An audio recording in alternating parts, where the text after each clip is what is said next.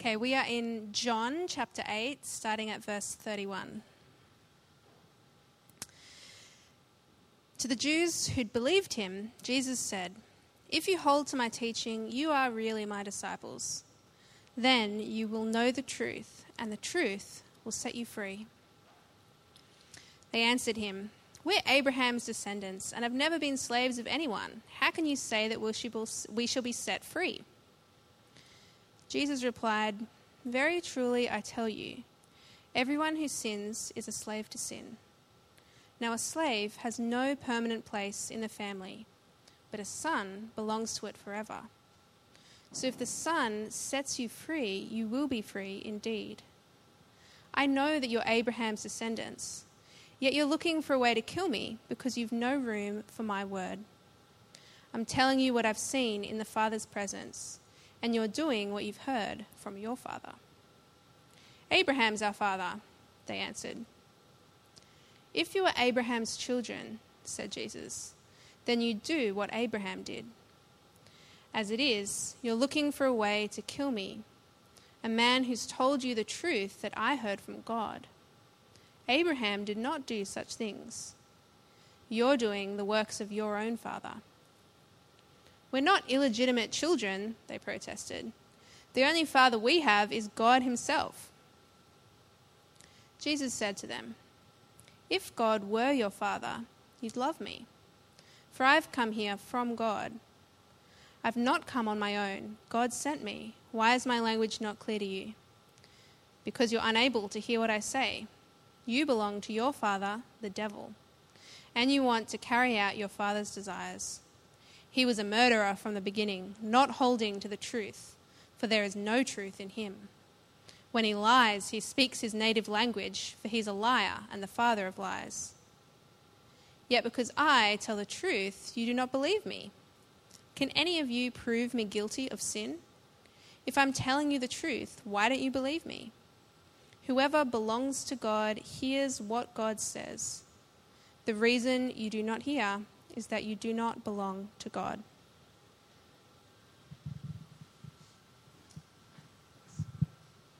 Thanks, Leela. Um, I'll just go. Boom, boom. Hey. Brilliant. uh, good evening, everyone. Um, let me add a welcome to Semi's welcome. Um, it's so good to have you here with us this evening. My name is Joel. If I haven't met you yet, um, I'm part of the pastoral team here um, alongside Kaz and Steph. Um, and it is, um, let me just get my stuff together. Um, it's great to be here on a Sunday. Uh, how have our weeks been? Good, good. I had a really crap week actually. Um, I'll just be honest. Um, yeah, I had some really horrible things happen through the week. Uh, but the second half of the week picked up.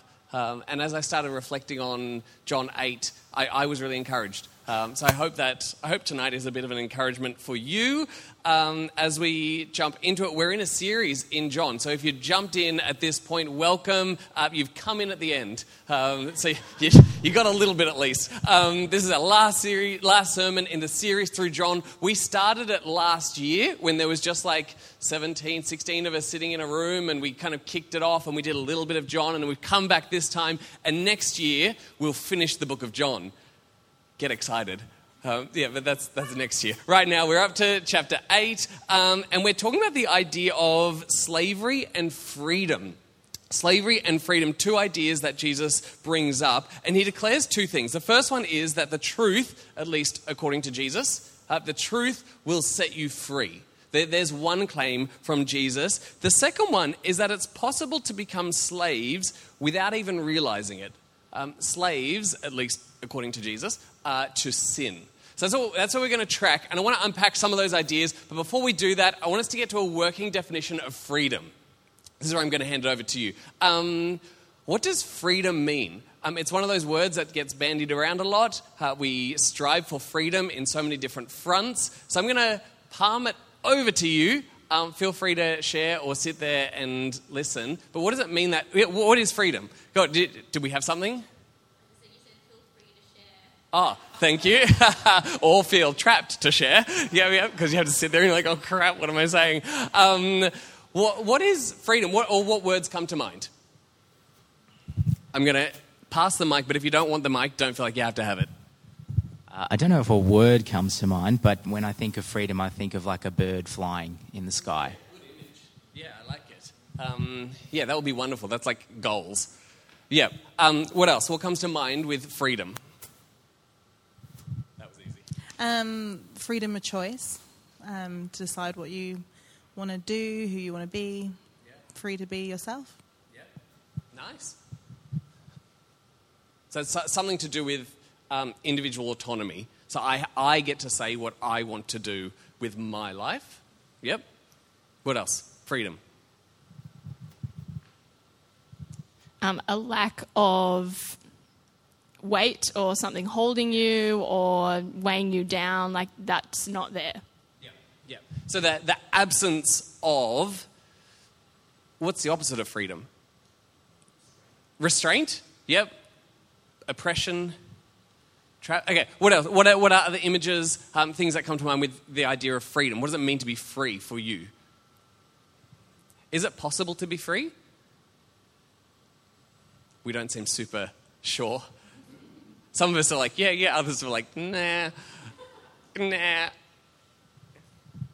I mean, it's super interesting in that some people's I like it's not homogenous. It's different for everyone. So someone's idea of freedom is going to encroach on someone else.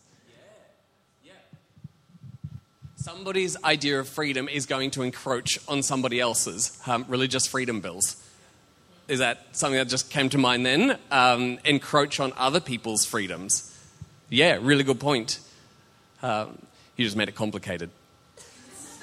Damn it! Why, why, did, why did that be so complicated? Um, other ideas, like there's a million ideas there when it comes to freedom. What else? There's a line from Hamilton. What's the line?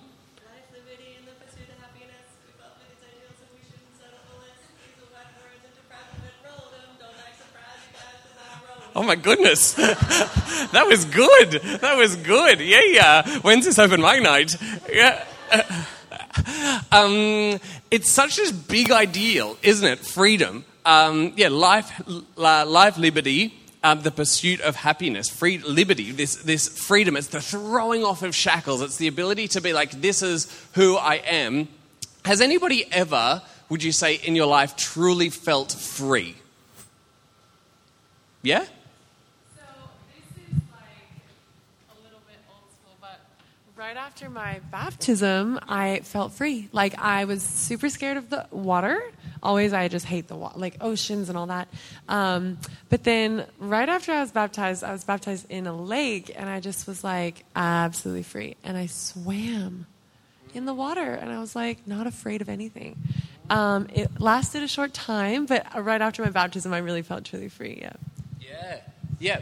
Um, it's it's an internal sense in that point. It, it, it's a it's a sense of feeling liberated from a fear, um, and it's not like that fear was necessarily external. It was something totally internal, where something clicked for you, um, and you experienced healing from fear. I, I don't know what words we'd use. Yeah. Have other people experienced times where they just felt free? No? None. Well, at least we have one. That was, you know.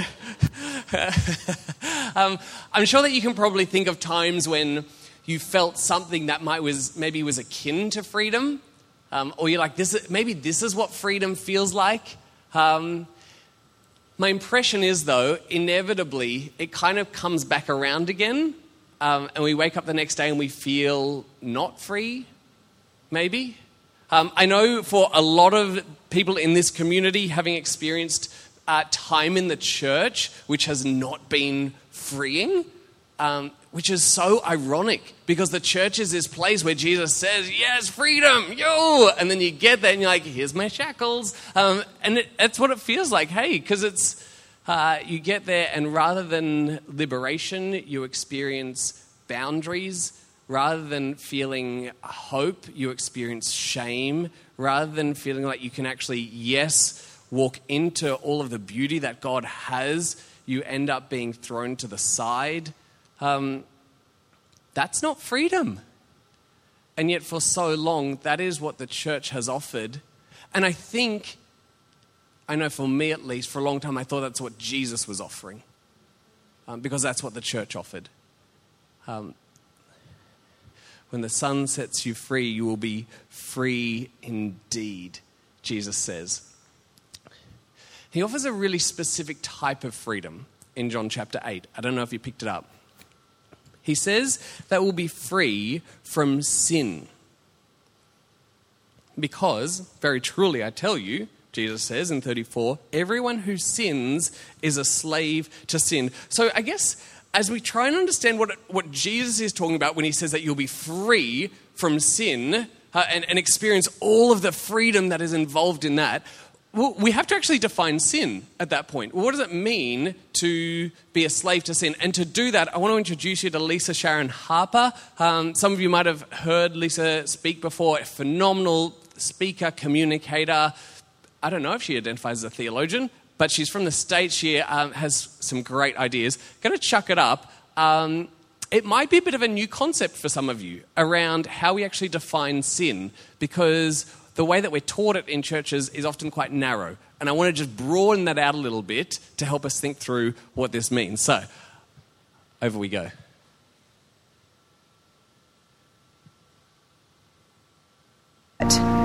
Way back in the day, you know, back in youth group, that sin is missing the mark of perfection.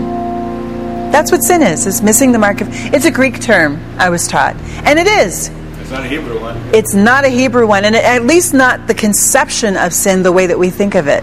We get our understanding of sin from the Greeks, but our faith is not a Greek faith, it's a Hebrew faith. And when I went back to Genesis 1 and I looked at that, I considered, well, this is what God has already declared is very good.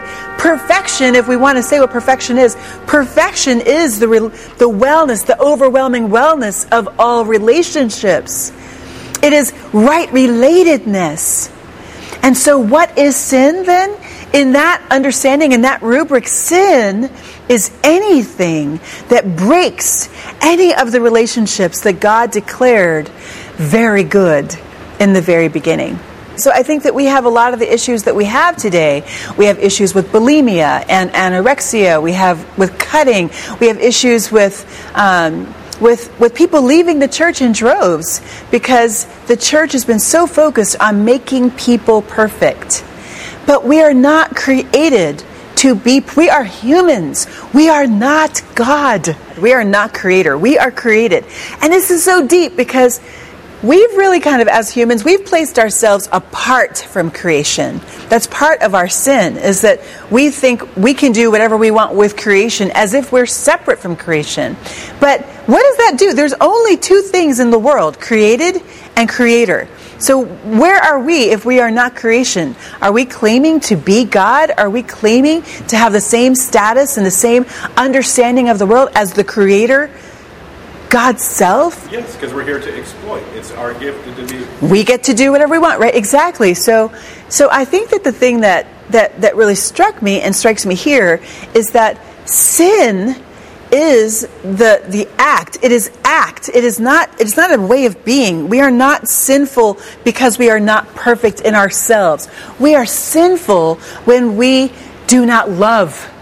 We are sinful when we, we and sin is real. It happens. I mean sin is real. Sin is what happens when it breaks relationship when we break relationship which is why related right relatedness was jesus' core message. That's why Jesus went through the fields and picked wheat on the Sabbath, and the Pharisees came up to Jesus and said, Yo, yo, yo, yo, you know, what you doing? You breaking the law, right? Like, you know, and Jesus said, Well, the Sabbath was made for the people, not people for the Sabbath. Um, right relatedness is what Jesus was doing when Jesus in John 4, you know, goes through Samaria he goes through the area that most Jews, trying to be perfect, trying to keep clean, would have tried to go around. He says, No, it's the relatedness that matters. He goes right to the heart and he meets up with this Samaritan woman and he has relatedness with her. The image bearer, the woman, right? Who at that point she's in the middle of, of the desert at noon. She is getting water at a time when most water, women would never get any water. And she's doing it probably because she's full of shame. She, Treat her like an object. everybody, yes, yes, people are treating, and not only that, no man has actually settled for her. She's had five husbands, right? And the man she's with right now is not her husband. And in that time, women were literally property.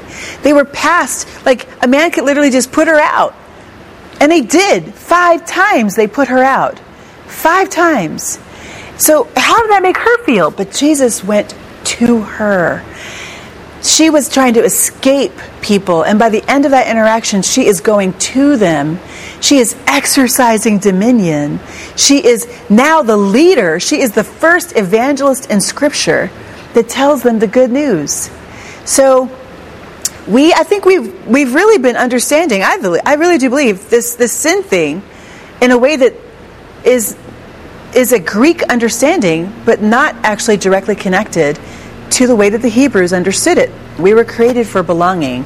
We were created for community. And when we that's what that's why sin is so horrible is that on every level, whether it's sin against ourself, as in we break relationship with ourself, um, uh, by adopting an identity that is that is uh, uh, crafted by shame, or when we break relationship between genders through dominance, um, we break relationship within families. Um, all of that, like part of the reason why it's so devastating to the soul is because our souls were created for belonging. Our souls were created to be connected.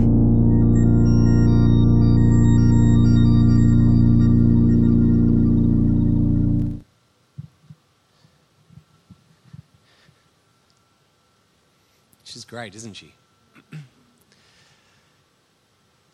the more I spend time with Jesus, uh, the more I want to revive this Hebrew idea of shalom, uh, this Hebrew idea of connection, uh, this idea of, uh, of wholeness and wellness and what, right relatedness. Um, and um, as, you, as you were listening to her speak, you start to get this picture of what it could look like uh, to be in right relationship with one another, uh, you and me, uh, in right relationship with creation, uh, with the earth, with the cosmos, in right relationship with God, uh, and in right relationship with ourselves. Four, four different right relationship directions. Uh, and sin is so damaging because it comes in and it shatters that. It shatters that. And Jesus is claiming in John 8 that somehow we can become slaves to that brokenness, uh, slaves to that way of connecting that is shattered. What does that mean? Um, there's a story I heard this week. Uh, who knows if, if it's true? Uh, you might have heard it before. Uh, Ivan the Terrible. What a name. What a name. He was a Russian monarch in the 1600s, and he wanted to marry a Greek princess. And the story goes that the king of Greece said, Yes, you can marry my daughter on the provision that you get baptized into the Greek Orthodox faith. And Ivan the Terrible kind of summed up his options and he said, okay, yep, I'll do it, I'll do it. Um, but he had, a, he had a problem because his profession was as a soldier. Uh, his profession was as an absolutely ruthless conqueror, and that's how he lived as a monarch. And so he would go around and slaughter people, and he, he became quite famous for putting heads on stakes. That's hence you get the t- name Terrible. Like if you want to, you know, get a bad rep, do that. Um, so he went down to the river with 500 of, 500 of his soldiers. Uh, and 500 priests met them at the river on the day of the baptism. And these thousand people went down to the river together. And just before the baptisms took place, one big, massive 500 people dunk, they pulled out their swords and they held their swords high in the air and all of the soldiers, along with Ivan, were baptized, but they held their swords high up in the air so that none of the water from the river could touch the swords. And it was this symbolic act to say, yes, I will step into the faith. Yes, I will step into the church. Yes, I will be baptized. But there's part of me that is never going to go there. There's part of my identity which, Jesus, you can't touch. There's part of who I am that I need to hold on to because I don't want you to take control of this, Jesus. It's, it's mine and I need to grasp it. How many of you know that sometimes it's the part of us that's going to be the most damaging that we hold on to so dearly? That we keep coming back to time and time again because we think that that is the one thing that we have that we can control. At this point, I want to suggest to you that Ivan the Terrible was a slave to his sword. Uh, because he couldn't hand that over, and that ended up being his downfall. Ivan the Terrible, dare I say it, using Jesus' terms, was a slave to sin. He was a slave to violence because he thought that that was how he had to get through life. That's how he saw himself. He was the soldier, he was the strong one. And it's as though there comes a point in time when sin stops being something that is out there, um, it stops being something that is fun and on the side, uh, and it starts being something that has begun to take control. Uh, it starts being something that we can't let go of. And one day you wake up and you realize that this part of me that I used to control now has control over me, and I can't let it go. And some of you are sitting there and you're like, yeah, I think I'm a slave. Um, I think I'm a slave to something. Maybe you can't even identify it at this point uh, but it feels like it's there. I've seen it so many times, and I'm always surprised when people are shocked by this reality.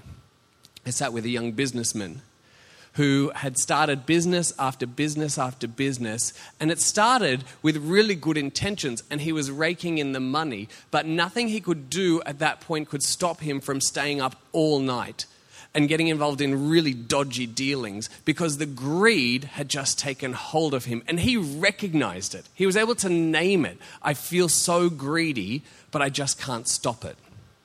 Um, another person, an employee eager to impress their boss, bends the truth just a touch to fit a convenient narrative.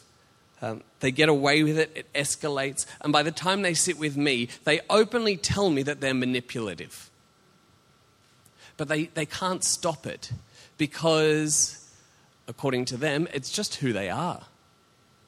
Um, and they keep coming back to this maladaptive, dysfunctional pattern of behavior over and over again because that's what's something. Like, I, I honestly don't know at this point. It feels like for these people, that's almost part of their identity. It's, it's who they are at this point. And it's interesting, um, working in a space like the, this school. So, this school is a school for young people who've experienced high levels of trauma. Um, and, and I see this in my work as a social worker with people who've experienced trauma over and over again. People come back to their maladaptive practices, come back to their kind of dysfunctional behaviors when they've experienced trauma, not because it's a learnt behavior, but because that's where they feel safe. Um, that's where they feel comfortable. Um, that is the known. And stepping into something unknown can be scary. Something unknown feels unsafe.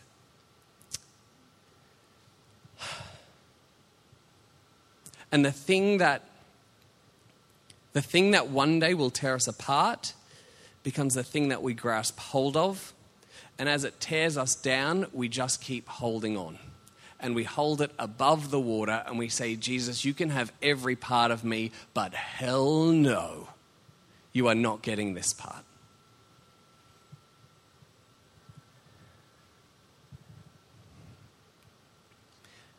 Uh, if you're sitting here and you're thinking, yep, I'm a slave.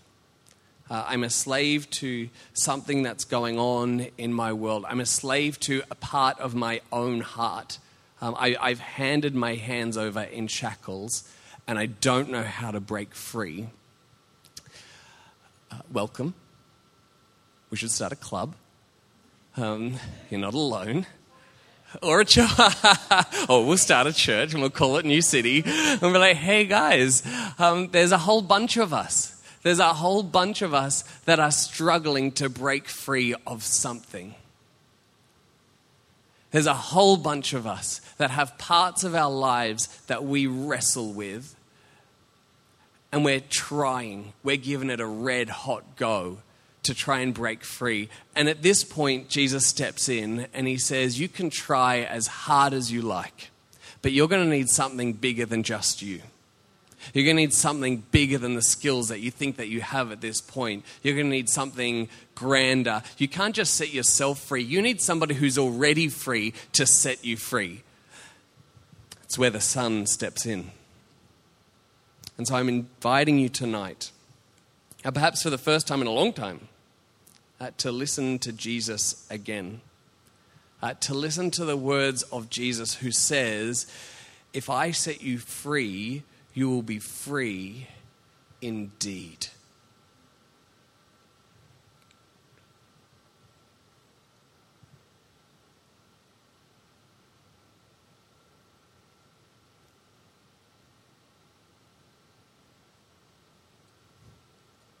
That leads us to the next idea that comes up in this passage.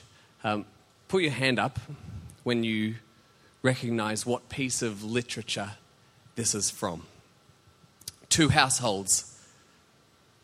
Well done. And some of you are like, what? Uh, two households, both alike in dignity. In fair Verona, where we lay our seed. Have a few people, have a few people got it? in fair Verona, where we lay our seed. Um, it's, it's from Romeo and Juliet. Um, one of the great pieces of English literature. Shakespeare wrote it. Um, and it sets up uh, two warring families, the Capulets and the Montagues and the star-crossed lovers, and um, it, it's quite the story. But it all revolves around these two families, these two uh, families of great wealth and power who are at each other constantly in the city of Verona. That's the premise of the story. Here, Jesus in chapter 8 unapologetically lays out two different families who are warring. One of them has the father who is God, one of them who has the father of the devil, and he lays it down and he says, Okay, which one are you?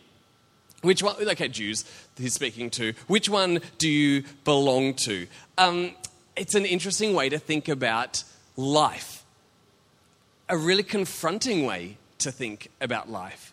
Um, now, just to unpack a couple of things in here before we move too much further, um, some people think when Jesus is talking about the devil or when Scripture is talking about the devil, that it talks about this, uh, I guess, the culmination or the, uh, the coming together of all of the evil within humanity, within creation, within the world. Uh, it's anything that works against the forces of God in, in the broken nature of where we are. That, that's one way that people think about the devil. Um, other people think that Jesus is speaking about a, a literal person uh, or a, a, being, an individual who represents uh, the, the head of evil in the world.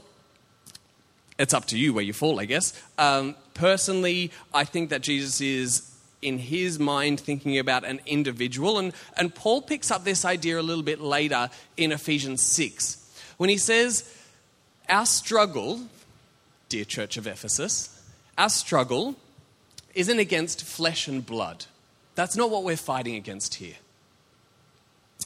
Our struggle is against the rulers and authorities, against the powers of this dark world, and against, here's where the point comes in, the spiritual forces of evil even in the heavenly realms. And, and Jesus unapologetically sets up this spiritual world, this spiritual element to reality. Now, I don't know how this sits with you, um, so I'm just going to chuck out some ideas that I have. You certainly don't have to agree, agree with me. Um, but this is how it seems to be for me, my reading of where things are at. It seems that Jesus is saying, look, there's, there's the good guys in the, in the heavenly realms, and then there's the bad guys in the heavenly realms. Um, there's the ones who are working on the side of God, and then there's those who are working against God.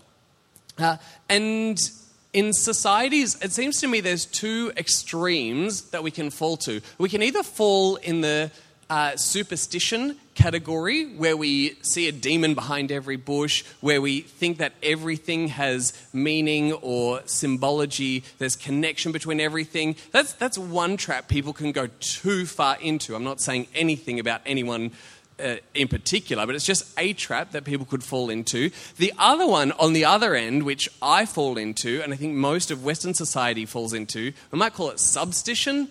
Um, it's, it's the downplaying of anything that could potentially be spiritual. It's the hushing away, it's the uh, disbelief, it's the non existence of anything that is bigger than us as humans. Interestingly, there goes uh, Gen X, Gen Y, millennials, the next generation after that, who we're not quite sure who it's going to be yet, they are some of the most spiritually believing generations that we've seen in decades um, they are far more likely to believe in a soul, an afterlife, all sorts of things. So, anyway, that's a fun note for you. You can enjoy that one. Um, Jesus, he doesn't try and give a defense of his understanding of the spiritual realm. That's not what Jesus is, Jesus is doing here. He just assumes it exists. Uh, and by the way he speaks about it, he's seen it. Uh, and so he just says, okay, here, here we are. Here we are. There's one family that is headed up by the devil. There's one family that's headed up by God. And he says to his audience, Who are you? Interestingly, we read in the very beginning of the passage that we had that these are the ones who believed in Jesus. These are the ones who are actually following him. And they kind of they oscillate. They're like, ah, nah, Abraham's our father. Um, and they're like, nah, God's our father. And Jesus calls it as he sees it, and he says, no, actually, the devil's your father. And it goes, it goes deeper than just who your family is, uh, it goes into as though people are speaking totally different languages. Jesus is saying, look, there's one language that God speaks, and there's another language that the devil speaks. What is it? We look at the book of John up to this point, up to chapter 8, and it becomes really clear. The language of God is the language of abundant, radical inclusion. The language of God is the language that breaks down boundaries, that shatters difference, that steps in and says, You are so welcome here. The language of God brings life. The language of God brings hope. The language of God brings healing. The language of God says, This is your table and you are welcome in this space. The language of God says, New City Church, you need to stand up for the oppressed. You need to work on being there for the people on the margins. Uh, the language of God brings people in and lifts people up. The language of the devil is the language of lies. The language of the devil is the language of death. It's boundaries, it's shame, it's oppression. It cuts people out.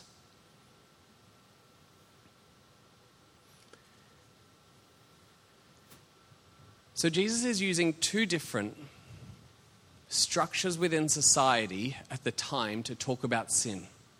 First one is slavery and freedom. Second one is family.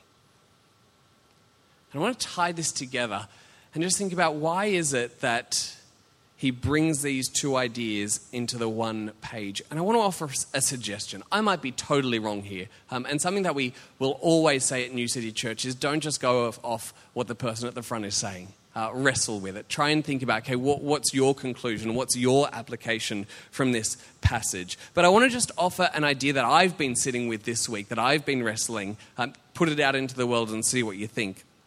Uh, if we look at how society was structured at the time of Jesus, when it comes to family, people identified as, uh, as the children of their father. In the patriarchy that was so strong at the time, I would identify as Joel, the son of Paul. You would be Thomas, the son of Ricky. That, that's who you were. It wasn't necessarily what you did. You weren't necessarily a product manager or a social worker or a pastor. That, that wasn't so much the need. It was, it was who you were the child of, because that was how you fit it into society. That's how you fit into the structure. And that's how you knew who you were. That was how you were able to identify. And I wonder I wonder if when Jesus ties these two ideas together, slavery and freedom, and being part of a family, I wonder if Jesus is saying sin isn't just a matter of rules and regulations. It's not just a matter of what you do do and don't do. It's not just a matter of drawing a line in the sand and saying, There shall I not go. That Jesus is saying it's actually far deeper than that. Sin goes to the heart. And sin is a matter of how you identify. It's who you are. It's, it's part of understanding where you fit in the world. And so often, we're trained to identify with our deficits or with our sins. I am a terrible friend. I am a, a manipulator. I am greedy. I am broken. I am shameful.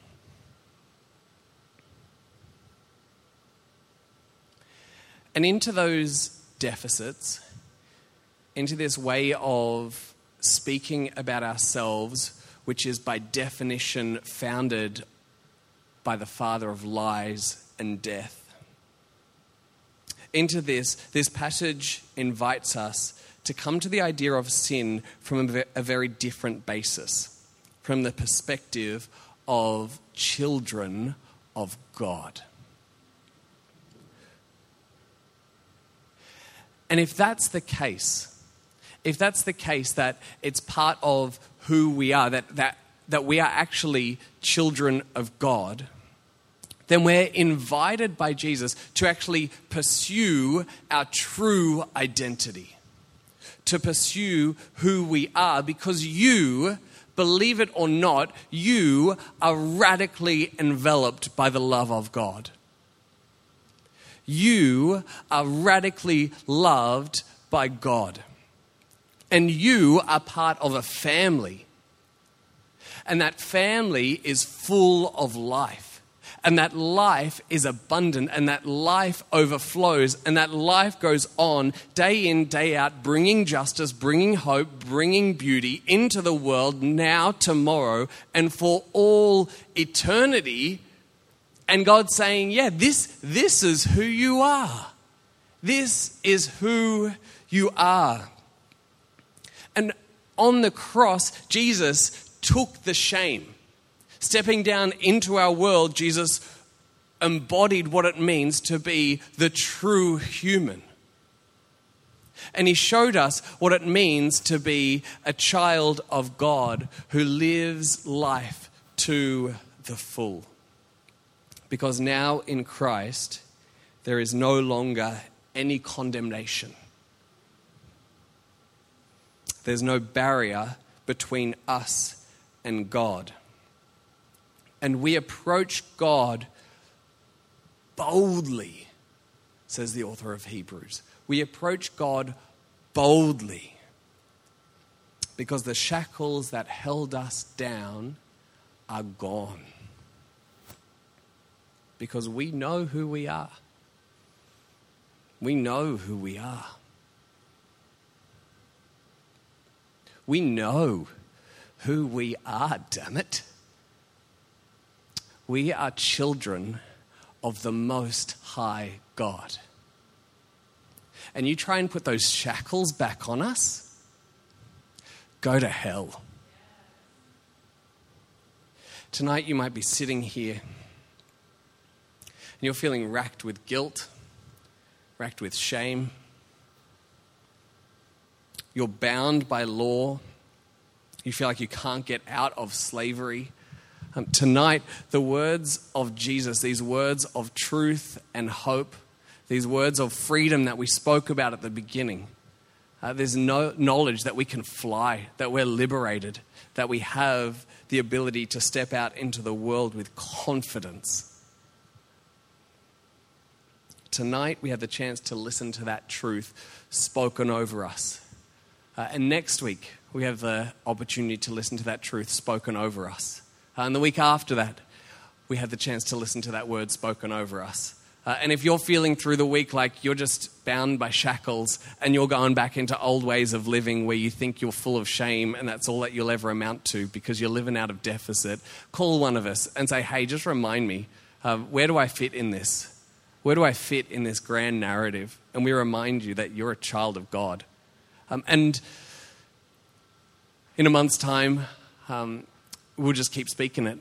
Uh, we'll keep remind, and then the week after that, and the week after that, um, and we'll just keep saying it um, until finally you believe it, and it sinks in, and you start to realize that yeah, it's really good to be a child of God. Sons, daughters, siblings, non-binary fellows of the Most High God. That's who we are. And what an honor it is to be a part of that family, adopted in. And in that moment, when we realize that we have been grafted into the story of eternity, we're set free. We're set free. And that's the truth. And so I, for one, believe Jesus in John 8 when he says that the truth will set you free that when Jesus sets you free, you will be free indeed. I'm going to pray for us.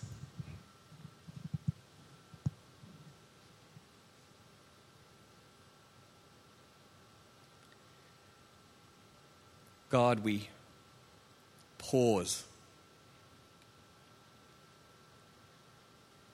and we sit and we know that you are God.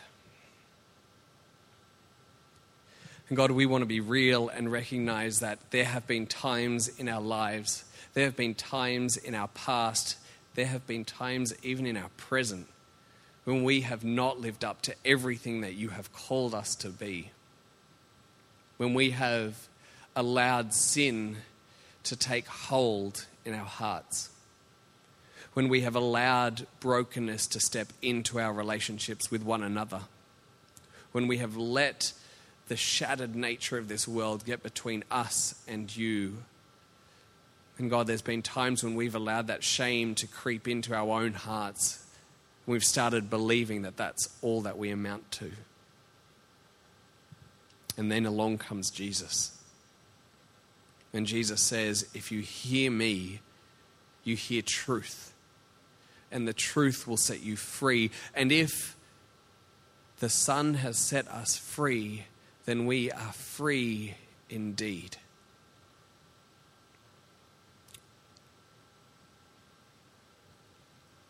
God, we want to be people of you, people who know our worth, people who know who we are, children of the Most High God and as we go out into this world which tries to convince us otherwise, we remind each other.